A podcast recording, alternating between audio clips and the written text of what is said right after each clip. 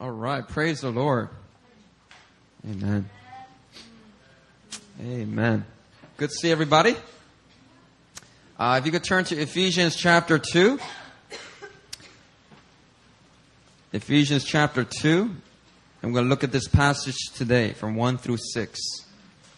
Ephesians chapter 2, verses 1 through 6. I'm going to read verse 1 and 2. Put your eyes in your Bible. Let's read that together. And one, two, three, go. And you were dead in the trespasses and sins in which you once walked, following the course of this world, following the prince of the power of the air, the spirit that is now at work in the sons of disobedience. The Bible tells us that you were dead in your trans, in your trespasses, in your trespasses and sins.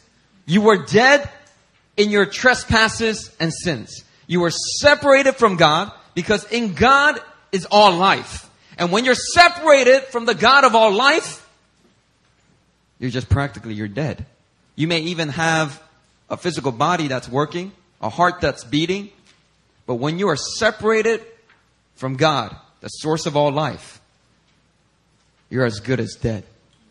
You're walking through life, you don't even, you feel dead. You might be living life, you might have a job, you might have a family, but without God in your life, you will always feel dead. Why? Because our, in our trespasses and sins, the Bible says we were once dead. Alright, and then it continues to say, that while you were dead in your trespasses and sins, these are things that you did. You followed the patterns of the world, and you followed the prince of the power of the air. Who is the prince of the power of the air? Satan, uh, Satan is the prince of the power of the air.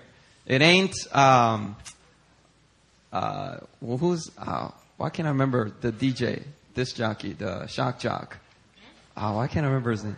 Huh? Howard Stern. It ain't Howard Stern. It's not the prince of the power of the air. All right. When the Bible says the prince of the power of the air, it's Satan. All right.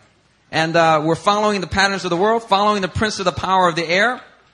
And it says, we used to live in the passions of our flesh, carrying out the desires of our body, whether that's overeating, whether that's sexual immorality, whether that is debauchery, carrying out the desires of our body, carrying out the desires of our mind, following our own reasoning, worshiping our own logic, rather than reading and submitting to what the Word of God says. And because of the way we lived, the Bible says here, look at verse 3, by nature we were children of wrath. We were children of wrath. You know, when, and the Bible says, like the rest of mankind, you know, when you're born into this world, you know, there's a old saying that says, we're all God's children.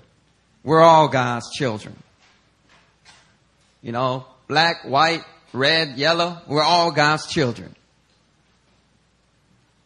All right, and you know, for racial harmony, you know, it's a good thing to say. But theologically, it's not true. It's not true. And uh, if you're a Calvinist, you will make the distinction. Okay? Not everybody's a child of God, and, and some of God's children just reject Christ and they end up going to hell. No.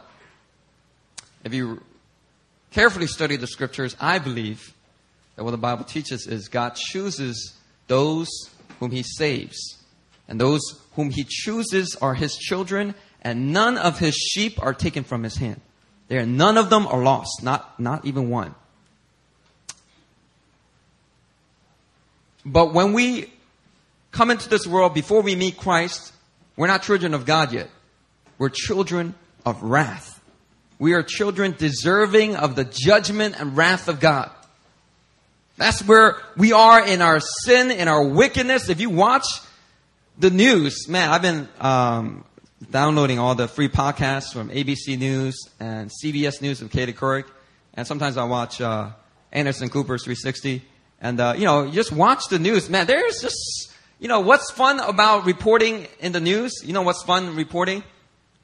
It's not reporting the good things people are doing or the right things that people are doing. What makes news? It's the bad things people are doing. So most of the time you, you watch the news, it's usually reporting on the bad things. And let me tell you something right now. There's a lot of things to report. I mean, I mean, every week, man, Aaron and I will just be watching in the car or something. We shouldn't, don't watch, don't watch, uh, TV in the car, by the way. All right. It's dangerous. Don't do that. Do that. but, uh, you know, we'd be hearing all these reports of some crazy, wicked stuff going on. And, and, and the Word of God says, we are by nature children of wrath. But read with me. Verse 4. Everybody. One, two, three, go. But God, but God. Hallelujah. It's the two best words in the whole scriptures. It's not Jesus wept, it's but God. You were headed this way, but God. You were children of wrath, but God. But God being rich in mercy because of his great love. Even when we were dead in our trespasses, even when we were not looking for him, even when we were not wanting him, even when we were just pushing him away, when we were dead in our trespasses, when we were living in the passions of our flesh, the Bible says, look at verse 5 and 6. He made us alive together with Christ. He made us alive. You know, um, there's a popular analogy to compare Calvinism and Arminianism. And I'll just give this to you for food for thought. The Arminius, and this is a Calvinism, Arminianism in, in a nutshell, is just talking about the doctrine of election. A doctrine of election. So, how depraved is man? Can every man on the earth, when they hear the gospel, can they, do they have the ability to respond to God's call to salvation? Do they have that ability and they just choose not to exercise it and that's why God judges them? Or do they not have that ability? The Calvinists would say they do not have that ability. They're completely depraved. And the Arminians would say, no, everyone, everyone does have that ability, and that's why God preaches the gospel to us, because everyone has that chance. All you got to do is give them a chance. Give them that opportunity and they might receive Christ. Okay, so the Arminian analogy goes, the sinner is in a very desperate situation. He is like a person that is paralyzed. His whole entire body, face, everything. He's paralyzed. And a doctor takes the medicine of the gospel and holds it up into the lips of the sick person. And all the sick person can do is just quiver. And then as the doctor offers the medicine, the person has the ability whether to drink it in or to reject it. If the person drinks it in, the medicine of the gospel does its work, brings that person from death to life. That person gets healed and gets alive, made in Christ. But the person must drink in the medicine of the gospel. What an amazing analogy for how desperate humanity, what kind of, what, how desperate of a condition humanity is in their sin. We are indeed in big trouble. But God offers us, He sends His Son, and He offers us the gospel, and but we got to choose whether to reject it or to receive it. That's the analogy the Arminian uses. When I first heard that analogy, I was like, right on. Wow. What a powerful analogy. And then I heard the Calvinist analogy. The Calvinist says, no, that's not true at all. It's completely inaccurate. Not in the Bible. The analogy of the Calvinist toward a person who is dead in their trespasses and sins is it starts with an analogy where a person is actually dead. You're not a sick person on life support, paralyzed all over and just able to quiver your lips. No, the picture of what the Bible tells us that humanity is in, we're children of wrath. We are dead in our trespasses. The more accurate picture is a person that is six feet under. They're already dead. No doctor is going to offer no medicine to a dead person. They're six feet under, and on top of that means they're already buried in the ground. And the, the picture of grace that a Calvinist p- paints is Christ stands over the grave and says, Lazarus, Danny Suck, Hannah Shuck, Eunice, come forth! And then the person gets raised from the dead. That is the picture of the Calvinist view of God's grace and the desperate picture of man's depravity. You notice in the gospel there is an actual story like this, and his name was Lazarus. There was a guy who was dead, and he was dead for, for quite a few days. And, and his body was already rotting and starting to stink. And when Jesus arrived, they were like, Jesus, why'd you take so much time? If you were here, he wouldn't have died. I know how you heal people, but Lazarus is dead now. And Jesus looked at Martha and was like, hey, chill out. I am the resurrection. And she's like, yeah, I know. Yeah. But don't go in there. It stinks. Jesus went in there and what he just said, Lazarus, come forth. And you know what Lazarus said?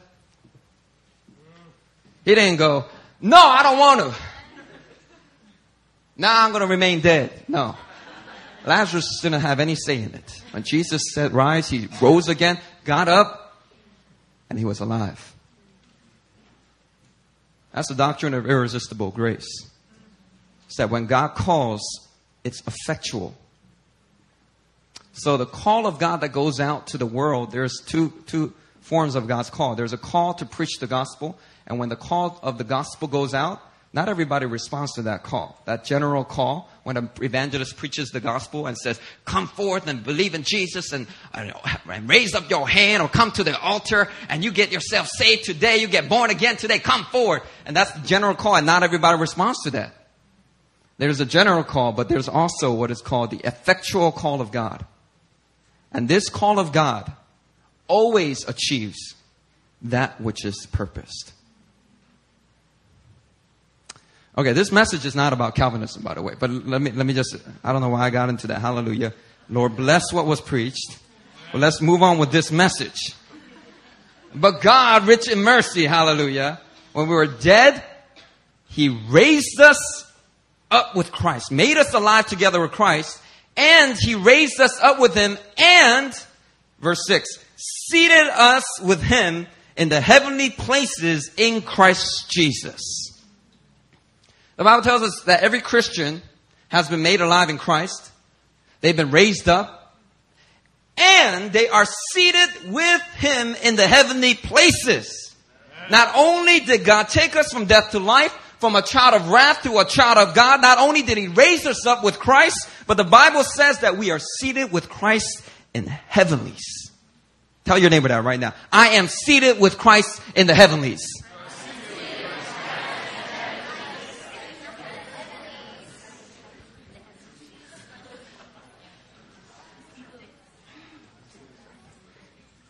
Now, some of you may be wondering, what does this mean? Seated with Christ in the heavenlies? It sounds so like new agey. Like, what does that mean? Like, you know? And my mentor, Brother Michael, when I was in college, every time that he would teach me on my identity in Christ, he would always mention, Brother Christian, you are seated with Christ in the heavenlies, hallelujah. And I'd be like, yeah! What's that mean? You're more than a conqueror. I didn't even know what more than a conqueror was, but at least I can understand more than a conqueror a little bit. But seated with Christ in the heavens, what does that mean? I'm right here seated on the chair when you're praying for me and prophesying for me. I'm not, I'm not seated with Christ. In, I guess spiritually, I guess positionally. What does that mean? Seated with Christ in the heavenlies? And what is the implications to my Christian life? Well, let's look at that today. The term heavenly places is used in the ESV, heavenly places. This term is used five times in the Bible. And all five times it appears in the book of Ephesians. So if you look through the book of Ephesians and you look at how it is used, the apostle Paul seems to simply be referring to the spirit realm when he says heavenly places. He's not talking about necessarily a particular place. He's using that term to refer to the spirit realm. For example, Ephesians 1 3. Blessed be the God and Father of our Lord Jesus Christ, who has blessed us in Christ with every spiritual blessing in the heavenly places. Ephesians 3:10 so that through the church the manifold wisdom of our of God might now be made known to the rulers and authorities in the heavenly places. Ephesians 6:12 very famous verse that all of you know for we do not wrestle against flesh and blood but against the rulers, against the authorities, against the cosmic powers over this present darkness, against the spiritual forces of evil in the heavenly places. So if you look through the book of Ephesians, the term heavenly places is referring most simply to the spirit realm. And the spirit realm is invisible to our eyes, but let me tell you something, it's very real. There's some people that can get visions of the spirit realm. For them, it's much more real. And if you look through the Bible, there are visions that the prophets and the biblical writers have in which they are able to see glimpses into the spirit realm. It's very real. It's very real. You got these angels.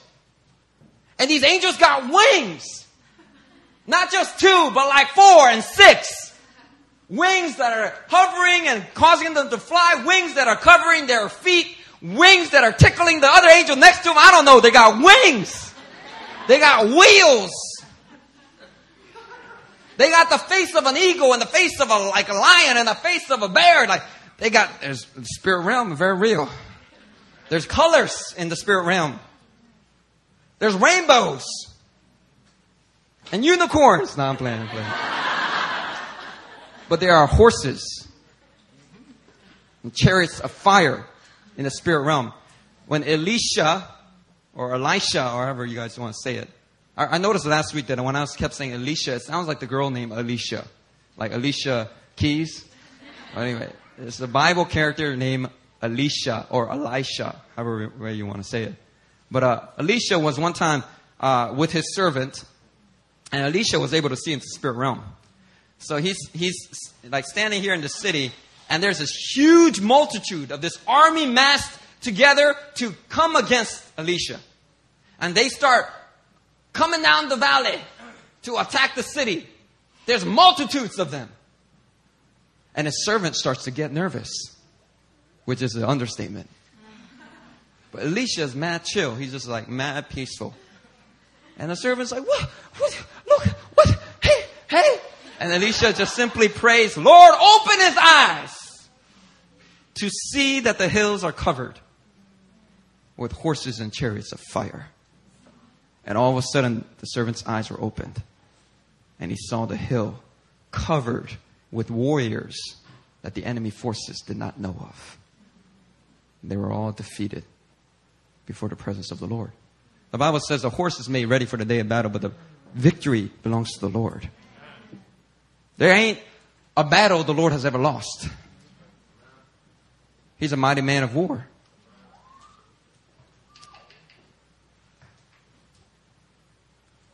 Now, this term heavenly places is most likely just simply referring to the spirit realm.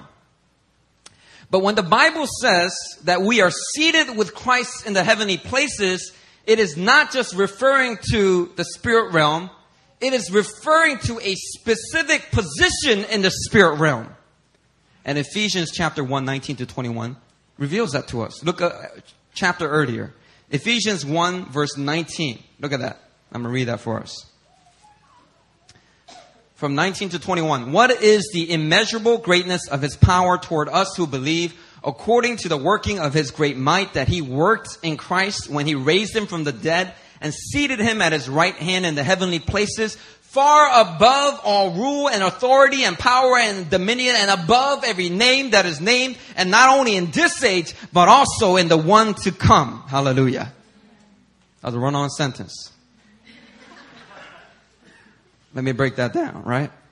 The place where Christ is seated, chapter 1 talks about the place where Christ is seated. If you don't know where Christ is seated, you ain't know where you are seated with him. So let's look at where Christ is seated. Where is he seated?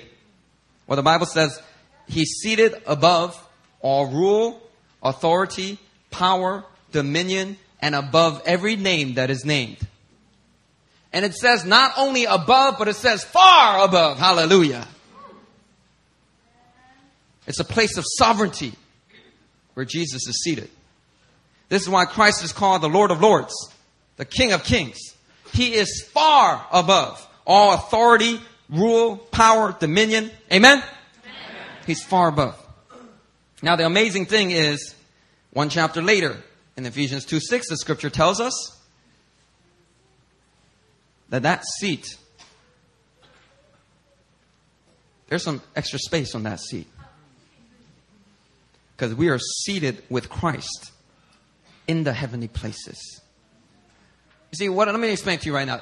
What I'm trying to say is that this means that Christ is a king that is, he's a king not looking to do everything and control everything and lead a people that are mindless, like, like lemmings and robots just following him wherever he, he tells them to go. That's not the kind of king he is. Instead, Christ is a king that reigns through the building up of his people, a people of wisdom, a people of knowledge, a people of love, through building them up and then leading them to exercise his authority on the earth. That's the kind of people he's looking for. That's the kind of people I look for too in a, in a church. You know, when a young Christian just is coming back to the Lord and just gets saved, you know what happens? They want to ask you and inquire about every little thing that they want to choose. Every little decision, they come and ask you. Uh, so, Pastor Christian, um, uh, what kind, um, what kind of fast should I do? I, I want to do a liquids only fast, but like, how about the soup uh, um, and the juice? What kind of juice? Am I allowed like vegetables and fruit to be mixed in, or is it just fruit and and like it can like there be like I don't know, like I don't know, I can't think of examples. But they start coming and they start asking me questions about every little detail of their life. But you know what? That's where you are. But man, I sure hope that's not where you stay. Cause you were tiring me out. All right. God wants you to have His wisdom. Yeah, He wants you to inquire of Him for decisions and stuff. Yeah, but you got to choose to know when it is you have the mind of Christ and when it is there's a mystery and you got to seek the Lord about it. That's the mind of a mature believer. And that's the kind of people God, Jesus, is trying to raise up. It's a people that have delegated authority from the king. And that's why we're seated with him in the heavenlies. That's why we're seated with him in heavenly places. Revelations 5:10 in the King James version says that God has made us kings and priests and we shall reign on the earth. Hallelujah. If you guys remember Friday Fire, the Liberia documentary about was it Sergeant? What was it called? General? General Butt Naked. I might offend some religious folks in here, but yeah, there, there was a Liber- Liberia has just been through horrible atrocities there. People killing each other, civil war, um, all kinds of warlords rising up for power, killing each other. And one of those generals was called General Butt Naked because he would fight butt naked. He would drink the blood of innocent children they had just killed. And then he would go out in battle, butt naked. It kills just masses of people. And uh, if you haven't watched that documentary, it's quite, it's quite repulsive. It's quite offensive. There's an F word every other sentence. Um, but it's a powerful testimony. So I'm not going to spoil the ending for you. Go watch it. It's at VBS, VBS.tv. It's a secular documentary company, but man, they did an awesome job making this documentary. Anyway, um, I'm gonna have to spoil the ending a little bit because I gotta, share my point. well, what happened was, you know, this guy's killing, you know, all these, you know, he's, he's, uh, recruiting little children, 12, 13 years old, causing, you know, putting the gun in their hand, telling them to shoot his friend, and then obviously they're hardened, and then they become warriors, you know, and they, they fight alongside of him, you know, all kinds of horrible things that you see going on in uh, civil war in Africa. And um, one time he was just uh, sitting, and Jesus just appeared to him, supernatural vision, and Jesus said, "Why are you acting like a slave?" Is that what he said? Why are you acting like a slave? And then General Butt Naked was like, Man, I ain't no slave. I'm a king. You see what I got? You see all the people that found? I'm a king. And then the voice said, You're right in saying that you're a king, but you're acting like a slave. And that, that encounter is stuck with General Butt Naked. And I'm just going to spoil the whole ending for you anyway. After this encounter, uh, I don't know, uh, he ended up coming to Christ. And, and he had to leave his life of sin, which is a great understatement for him. And he became evangelist. What's his, what's his real name? What? Evangelist Joshua. So now he goes around Liberia preaching to the very family members of whom they, he had killed, like their children or whatnot. And you know what? They receive him. They forgive him. They hug him. And then the secular documentary guy is like, what the F is going on? Just five years ago, he probably killed most of their children, and now they're hugging and dancing in the, in the church. Um, but the, uh, what, what I wanted to point out was that how Jesus talked to this, this warlord, General Butt Naked. Because General Butt Naked said, I'm a king! And Jesus said, You're right, you're saying you're a king. Why, why would Jesus say that? You say, No, you're a sinner! I'm Jesus! Repent of your sins right now! Uh, Jesus said, No, you're right, you're, you're saying you're a king, but you're acting like a slave. Why? Because Jesus is building a kingdom. He's building a people of God that are kings and priests unto him. And that's why it's so important for us to realize that we are seated with Christ in the heavenlies. It's a powerful truth. Now, before we talk about, we talk more about how we are seated, let's look at why Christ is seated. Why is Christ seated? Hebrews 12, 2. In the NIV, this is what, this was my baptism memory verse when I was in college. It's an awesome verse. Hebrews 12, 2 says, Let us fix our eyes on Jesus, the author and perfecter of our faith, who for the joy set before him endured the cross, scorning its shame, and sat down at the right hand of God. I told you I memorized it. It's a good verse. Now, when you look at this passage, the Bible says that after Jesus went to the cross, he ascended to heaven. After he ascended to heaven, the Bible says that Jesus sat down at the right hand of the Father. Now, why did Jesus sit down? I mean, we got to evangelize the world. We got to destroy the works of the devil. We got to disciple the nations. There's so much work to be done. Why would Jesus sit down? You know, and in our minds, many of us associate sitting with laziness.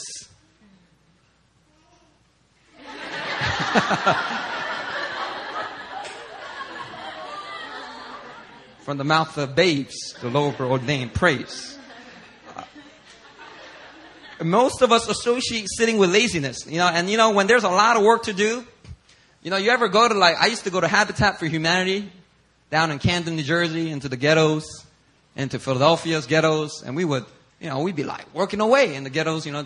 Habitat Humanity is a NGO, a nonprofit organization, not an NGO, a nonprofit organization that helps build houses using manual labor and donations, and they build houses for the poor. And so we would go and we'd be painting and we'd be drilling and we'd be like hammering and we're just doing work. And it, we had to do it because it was part of our community service requirements at high school. Um, and there will always be those lazy bums. Everybody else is sweating and they're sitting down drinking a soda. And you know, when you got so much work to do and you see somebody sitting down, what do you want to do? You want to slap them? You want to rebuke them? You want to be like, man, get off your lazy bum and pick something up. Start picking up the weeds, man. Start helping us. We see sitting down, we associate it with laziness. But let me tell you something. In the book of Ephesians, sitting down, sitting is not a term used to describe somebody who's lazy, but somebody who is Lord. But let me tell you something right now. Jesus, he is sitting down. But you got to take note. He's not sitting down on the floor or a couch. Jesus is sitting down on a throne. Why? Because he is the Prince of Peace. He is the King of Kings. He will be crowned with many cor- crowns. Hallelujah. Jesus is sitting on a throne because he's king. Hallelujah. Why, why, why else is Jesus sitting? Why is Jesus sitting? Hebrews 8 1. Hebrews 8 1 says, Now the point in what we are saying is this we have a high priest, one who is seated at the right hand of the throne of the majesty in heaven. Once again, Bible tells us Jesus is sitting. The Bible tells us we have a high priest that is sitting. But priests aren't supposed to sit. They're supposed to do work. They're supposed to run around. They're supposed to kill the animals. They're supposed to stand up and do some work. But why is Jesus, why is he this picture of a lazy priest? Why is he sitting down? When he's supposed to be the greatest high priest ever. Or if you go a chapter earlier, it explains, right? Hebrews 7:27. Unlike other high priests, he does not need to offer sacrifices day after day.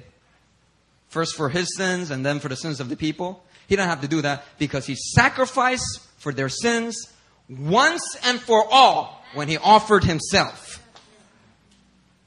You know why Jesus is sitting as a high priest? It's because his work on the cross is complete. You don't have to strive and run around. Oh, I gotta do more work. I gotta save more people. Oh man, I gotta do this. I gotta do that. No, Jesus is sitting chill. He's like, it's finished.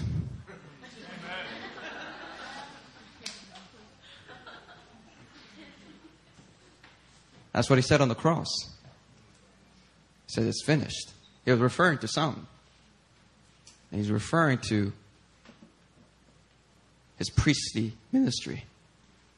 Jesus doesn't have to do something again and again and again. He just did it once for all on the cross and it's complete. He offered it for us and we receive it and he can take a seat.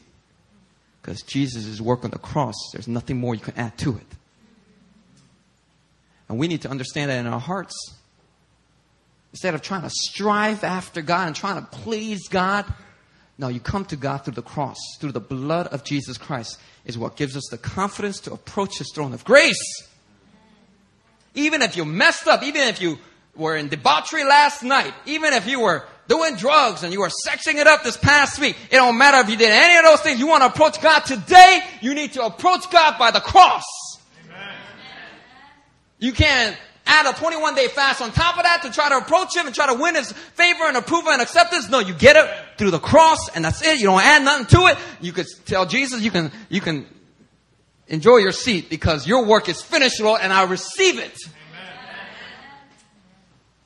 Hallelujah. And that's where we got to be in, in our, in the position of our hearts.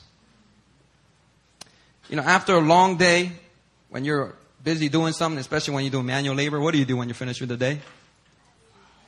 You sit, exactly. You just sit, you plop down on whatever chair you can find.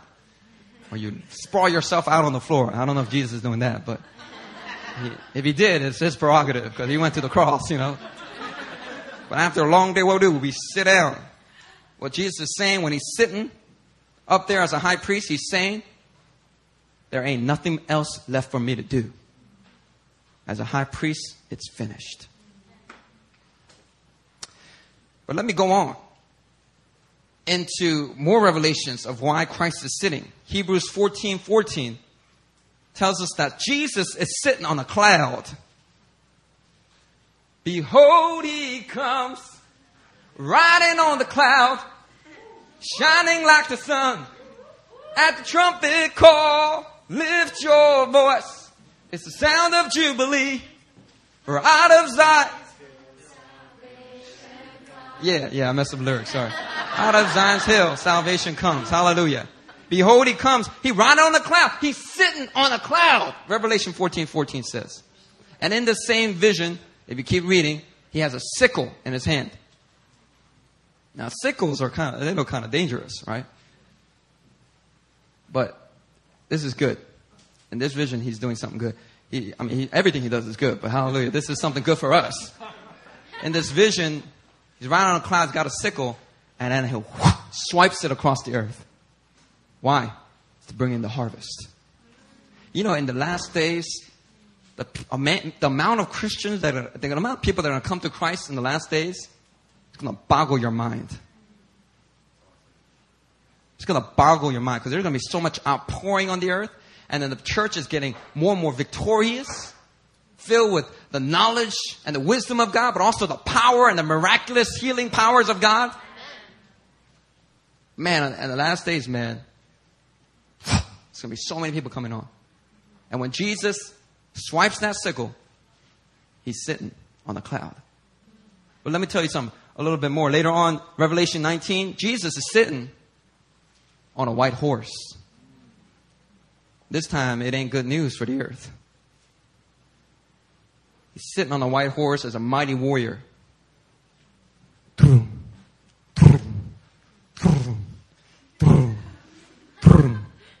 the sound of his white horse. And he's coming and he's gonna make war on his enemies. Like literally. He's gonna wipe them out.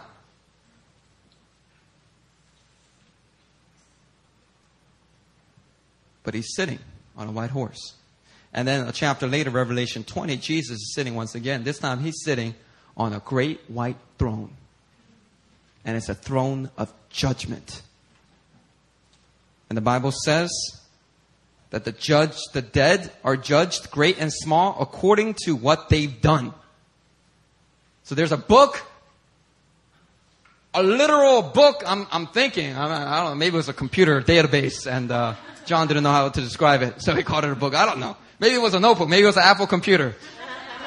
I'm gonna do a spotlight search on your name. What's your name? Brady Miller? Let me look you up. I don't know, but there's a book and it's got everything that you've ever done, good and bad. And you get judged according to what you've done. And the good news is there's another book. But the other book is called the Book of Life. And whoever's name was written in the Book of Life, they got to experience true life for all of eternity, a life that never ends, everlasting life, eternal life. But all those whose names were not written in the book of life, they were judged according to what they've done. And the Bible says they were thrown into the lake of fire. Let me tell you something about Jesus. Ain't nobody's going to bring a case before Jesus on Judgment Day that's going to make Jesus get up out of his seat. He's going to chill on his great white throne and he's going to judge every person that has ever walked on the face of the earth. Jesus is seated.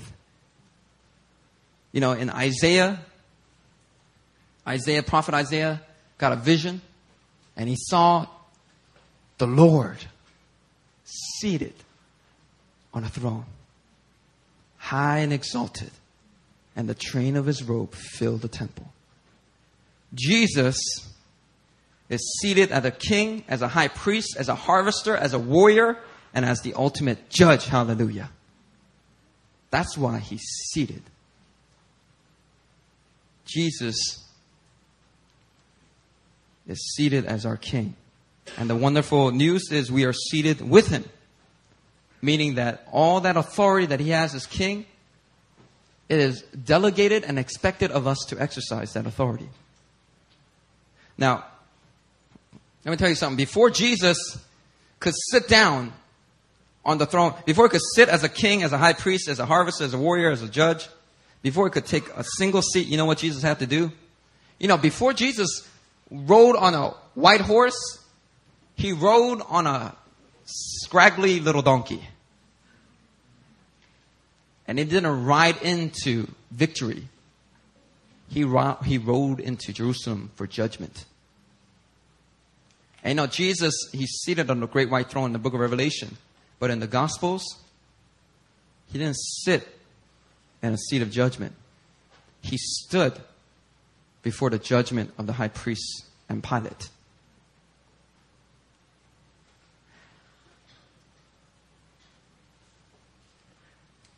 And when Jesus stood before these guys, they shouted in his face, Tell us if you are the Christ, the Son of God. Tell us. And Jesus said this Matthew 26 64. Yes, it is as you say, but I say to all of you, in the future, you will see the Son of Man sitting at the right hand of the Mighty One and coming on the clouds of heaven.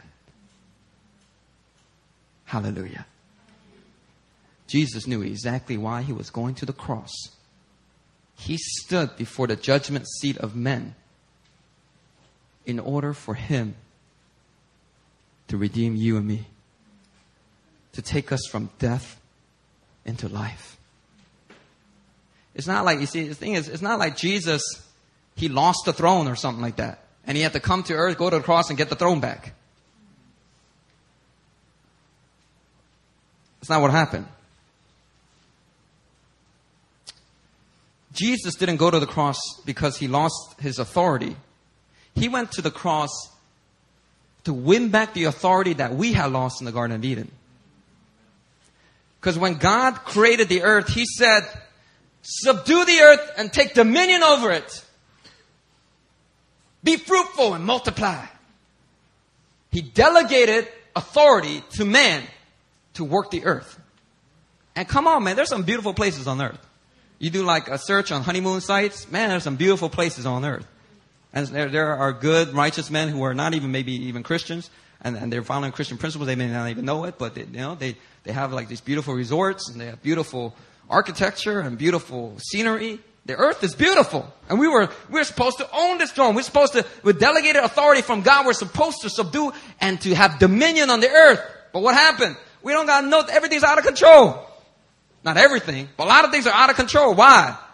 It's because we gave that authority over to Satan in the Garden of Eden the moment we sinned. And the thing is, God could have, in his sovereignty, just said, Hey, wait a minute. You're not supposed to take that away, Satan. Because from then on, after, uh, after Adam got tainted with sin, all of mankind became tainted with sin. So after Adam, everybody was given away authority to Satan. Because let me tell you something right now. Whoever you obey, that person has authority over you. And when people obey the lusts of their flesh and they obey the prince of the power of the air, they're giving authority over to Satan. So Satan has all this authority. That's why we have all this crazy human trafficking and the sex trade around, around the North Korea and China border. You have all the North Korean women, refugees that come out of North Korea and they get all enslaved, become prostitutes, become wives for Chinese citizens. You go over to Cambodia, you have little children, eight, seven years old, being sold by their own parents into sexual slavery. What is, what is going on?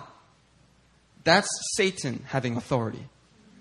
Wherever that kind of darkness and wickedness abound, that's where Satan has a lot of authority in that nation. And God in his sovereignty could have just said, you know what, Satan, that's not right. I'm, I'm just take, give that back. And here, here, Adam, here you go. Here you go. God could have done that, but God didn't do that. Because he's a righteous God. He didn't do that is that he just let things go. And then he let them go. And you know what? Back in the day, people used to live to a thousand years old. Maybe, maybe scientifically you don't believe it, but look, it's in the Bible. And here's evidence of why I believe they truly lived to a thousand years old. You know why? Because the earth got so wicked that God destroyed the earth with a flood. Now, when a person lives till 60, 70 years old, they have an ability for wickedness that kind of nurtures and grows. Their heart gets hardened and they do some evil stuff. But imagine if an evil person was able to live not just till 70, but till 700, 800, 900. Imagine the kind of wickedness that will be going on. That's the kind of wickedness God saw on the earth. Brought a flood, started all over. And God let man continue his way, and then what he did was he sent his son to come as a man. Because a man lost it, a man's got to go get it back. So God sent his son as a man, went to the cross, defeated death to bring back the keys of authority for dominion on the earth. And you see, what the Bible is telling us is you are seated with Christ in the heavenly places.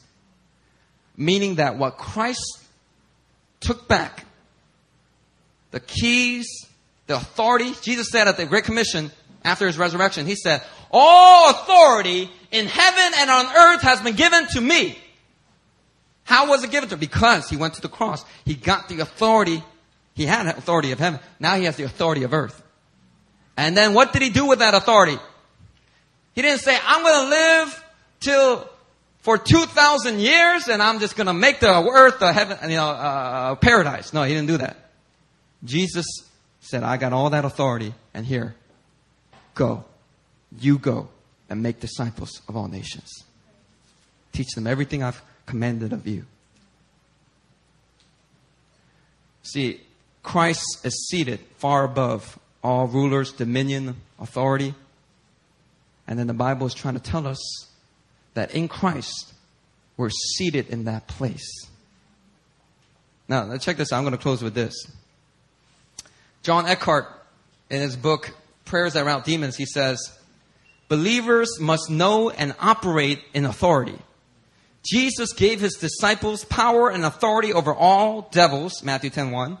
We are seated with Christ in heavenly places far above all principality and power. Believers can use this authority through prayer and confession. And we have authority to tread upon serpents and scorpions, and Jesus promised that nothing by any means will harm us. But many believers suffer unnecessarily because they fail to exercise their authority. If Satan's been throwing you around, pushing you around, let me tell you something right now. You need to disallow that. That's not what you're destined for. God has sent his son to give you authority and to exercise that authority so that you can have dominion, you can be victorious, so that you can be more than a conqueror on the earth. Psalm 110 verse 1 says, The Lord said to my Lord, Sit at my right hand until I make your enemies a footstool for your feet. Sit at my right hand. This is a prophecy about the Christ. Jesus quoted this about himself. Sit at my right hand until I make your enemies a footstool for your feet. The word until, it gives us a clue of what age we're living in. We are living in the until age. Until God makes all of Christ's enemies a footstool for his feet until Christ has victory over all of his enemies. Jesus and God the Father said, sit down until that happens. You notice that Jesus doesn't incarnate every 30 years, come down to the earth, teach a little bit, and then say, Remember, go and make disciples and you know, go floating, ascending up to heaven. And then 30 years later, when we forget, he comes back, heals people, teaches them, and then says, go and make disciples again. And he goes, do you notice Jesus doesn't do that? Why? Because he's sitting. The Father said, you sit until I make your enemies a footstool for your feet. And the amazing revelation is in Ephesians chapter 1 verse 22. And he put all things under Christ's feet gave him as head over all things to the church. Ho, ho, ho! That's good. He put all things under his feet and gave him as head over all things to the church, which is his body, the fullness of him who fills all in all. In other words, look, the father is saying to his son, look, you gotta sit here until I make your enemies a footstool for your feet. And guess what? Guess who his body is? We, the church, we are the body of Christ.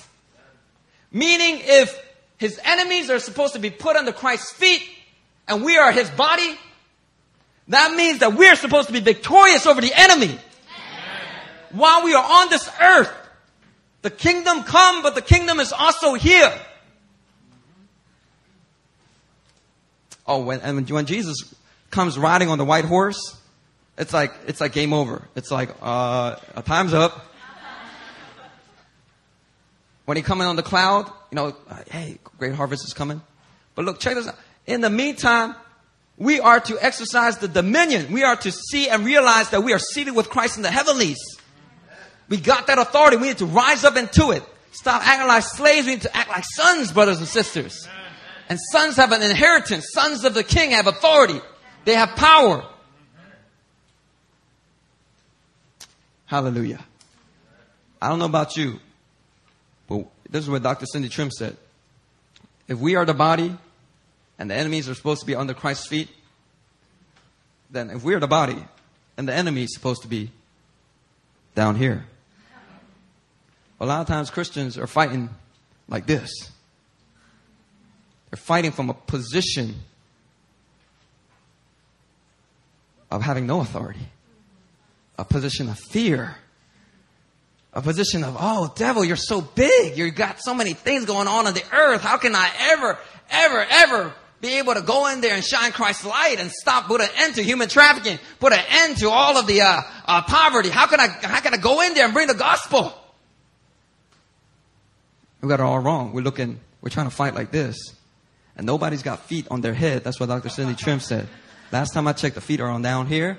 We need to fight like this with authority because Jesus said, I give you authority to trample. Trample. Not punch him in the face. Trample. Use your feet. Use your authority, brothers and sisters. You are seated with Christ in the heavenly places. So take some authority. Exercise that authority. Hallelujah.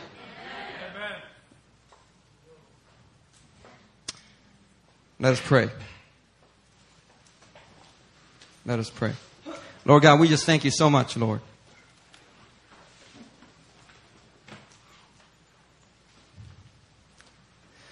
That you went to the cross so that you can win back the keys, the authority of earth. And God, we just thank you and praise you that God, you give it to your people. Yes, we're make our weaknesses, we have our weaknesses, we make our mistakes, and yet you give us these keys because you believe in us. Because you put your spirit in us. And the Old Testament prophecies prophesy that you will put your spirit in us and cause us to walk in your ways. Lord, we pray, fill us with more of your spirit that we may be led by your Spirit, we may be empowered by your Spirit. And may we use the anointing and the authority that you give us to begin to possess the gate of our enemies, to begin to take back dominion on the earth. Lord, where, where the church has allowed things to go on, heaven has allowed to go on. But God, Lord, you said that you give us the keys to bind and to loose. Whatever you bind on earth shall have been bound in heaven. Whatever you loose on earth shall have been loosed in heaven. And I pray that in this time, Lord, you would equip your people to be a people of kingdom authority, a people who know that they are seated with Christ in the heavenly places. We thank you, Jesus, that you are a king that has completed the work of atonement. And there's nothing else that we can add to that work. So we simply respond with our lives to exercise that authority that you want back for us. We just thank you, God. Brothers and sisters, I want you to repeat after me. I am sitting in heavenly places. Far above all principality. Far above all power. All might and dominion. I take my position in the heavens. And I bind the principalities and powers that operate against my life. I thank you that I'm seated with Christ in the heavenly places. Hallelujah. Let's shout and clap. Praise be to our God.